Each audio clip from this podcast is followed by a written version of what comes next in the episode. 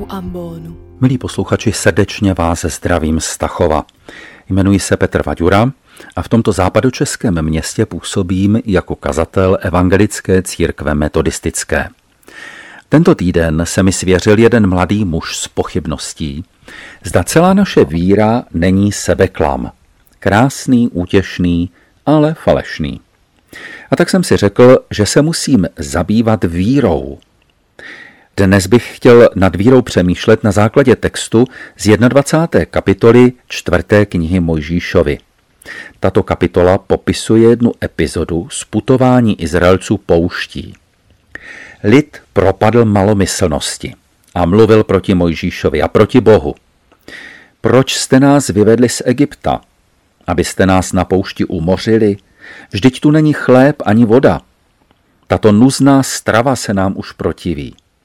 Říká se tomu reptání. Lid je vyveden z otroctví a z domu smrti z Egypta, ale není schopen unést nepohodlí a nouzi. A tak na něj Hospodin posílá ohnivé hady, kteří jej štípají a mnoho lidí umírá. Reakce lidu je pozoruhodná. Přiznávají Mojžíšovi: zhřešili jsme, když jsme mluvili proti Hospodinu a proti tobě. Modli se k Hospodinu, aby nás těch hadů zbavil. A Mojžíš se modlí. Na boží pokyn pak udělal ještě bronzovou sochu hada ohnivce, kterého připevnil na žerť. A když se uštknutý člověk podíval na tohoto bronzového hada, zůstal naživu. Příběh je sice trochu podivný, poněvadž se vzpírá rozumu exaktně přemýšlejícího člověka, ale jako modelový příklad je jasný. Na počátku je přestoupení, reptání. Následuje trest, pak je zde vyznání viny a prostředek záchrany. A to nejpodivuhodnější, uzdravující pohled. Jenomže podmínkou záchrany je nejprve uvěřit tomu, že tak nesmyslný prostředek, jakým je pohled na bronzového hada, může člověka osvobodit od smrti. Nezabývejme se teď religionistickým vysvětlováním tohoto příběhu. Spíše mě zajímá, jak s ním dál pracuje písmo.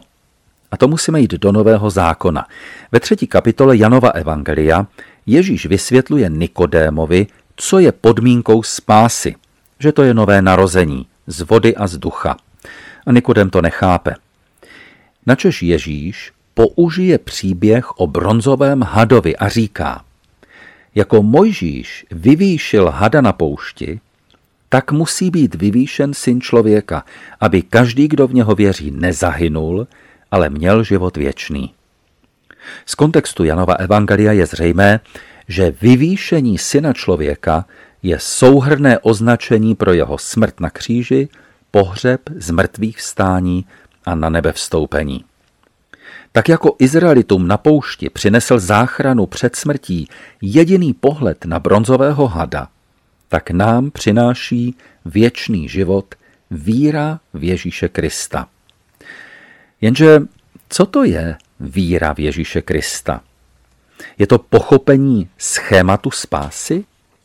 Musím přesně chápat, co znamená, že Ježíš zemřel za mé hříchy, co je vykoupení, co je ospravedlnění, co smíření s Bohem, co je posvěcení a co je nový život? Je víra v Ježíše podmíněna teologickým vzděláním? Musím nejprve pochopit, že Ježíš je pravý Bůh a pravý člověk, že tyto dvě podstaty v něm nejsou smíšeny a tak dále a tak dále. Řada lidí by řekla, že ano, musím to vše pochopit a osobně to přijmout. Navíc musím činit pokání, vyznat hříchy, přijmout Ježíše jako svého osobního spasitele a vykupitele a přijmout křest. Jenže všimněme si, jak je to v tom Janovi napsáno. Nejprve je tam ten text, který jsem už četl. Jako Mojžíš vyvýšil hada na poušti, tak musí být vyvýšen Syn člověka, aby každý, kdo v něho věří, nezahynul, ale měl život věčný. A pak následuje další text, který je skoro stejný a přece v jednom detailu podstatně jiný. Neboť Bůh tak miloval svět, že dal svého jednorozeného Syna, aby žádný, kdo v něho věří, nezahynul, ale měl život věčný. Tak nejdřív je řeč o bronzovém hadovi, na kterého museli Izraelité pohlédnout, aby přežili. K němu je přirovnán syn člověka. Jenomže na toho nelze pohlédnout, v něho je třeba věřit. Neznáme mechanismus uzdravení prostřednictvím pohledu na bronzového hada a stejně tak neznáme mechanismus získání věčného života prostřednictvím víry v syna člověka. A tak text dodává něco, co je nejspíš zásadní. Že Bůh dal svého jednorozeného syna proto, že miloval svět. Udělal to proto, aby každý, kdo v něho věří, měl život věčný. Nevysvětluje se zde mechanismus spásy, ale ozřejmuje se, proč se to stalo.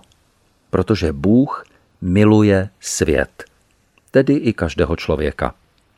Vposled tedy je třeba neznát princip, na jehož základě je možno být ospravedlněn, ale uvěřit v Boží lásku.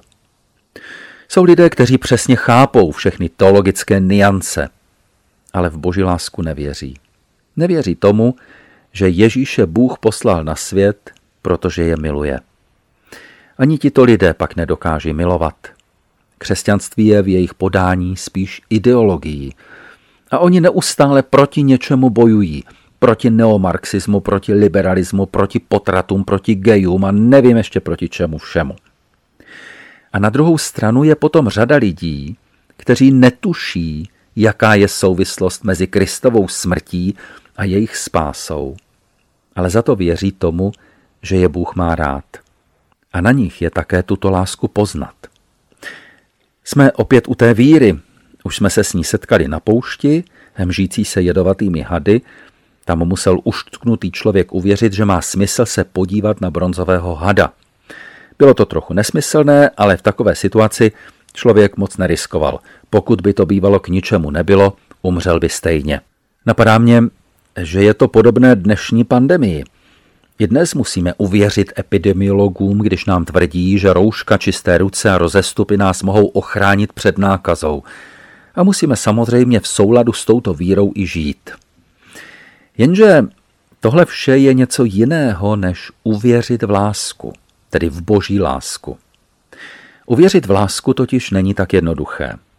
Nedávno jsem viděl Michalkovův film Oblomov, podle románu Ivana Aleksejeviče Gončarova.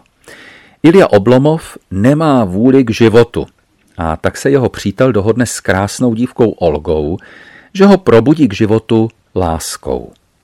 A Ilia v její lásku uvěří. A stane se opravdu jiným člověkem, činorodým, radostným, než pozná, že byl klamán, že uvěřil v něco, co nebyla pravda. Byla to jen hra, byť dobře míněná. A Gončarov nás varuje, pozor, když uvěříte v lásku, můžete být těžce zklamáni. Mám však ještě jeden příklad, který je úplně jiný.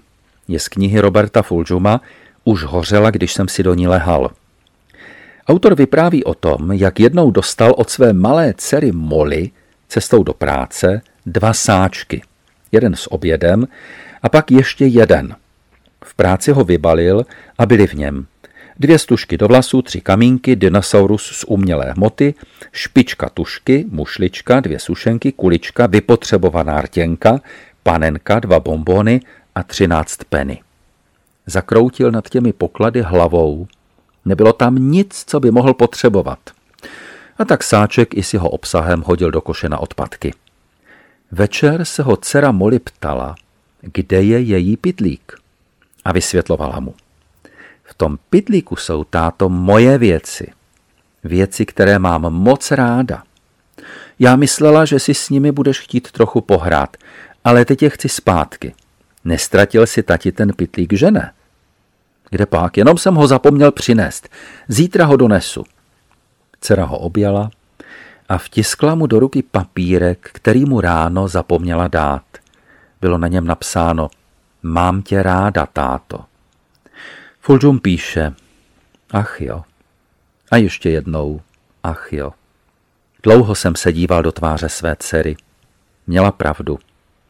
Věci v pytlíku nebyly jen tak ledajaké. Molly mi dala své poklady. Vše, co jí v 7 letech bylo drahé. Láska v papírovém sáčku. A já ji minul. Kdyby jenom minul. Já to zahodil do smetí, protože tam nebylo nic, co bych mohl potřebovat. Pane Bože.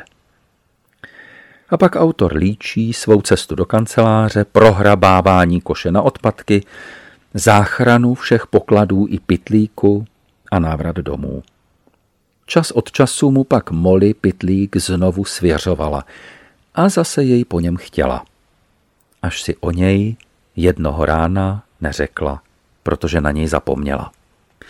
Fulghum uzavírá. Občas myslím na všechny okamžiky tohoto krásného života, kdy jsem se minul s láskou, která mi byla nabízena. Jeden kamarád tomu říká stát po kolena v řece a umírat žízní. Dnes je ten ošuntělý pytlík v krabici mezi mými největšími poklady. Zůstal tam z časů, kdy mi dítě řeklo, tady je to nejlepší, co mám, vem si to, je to tvoje. To, co tu mám, dávám tobě.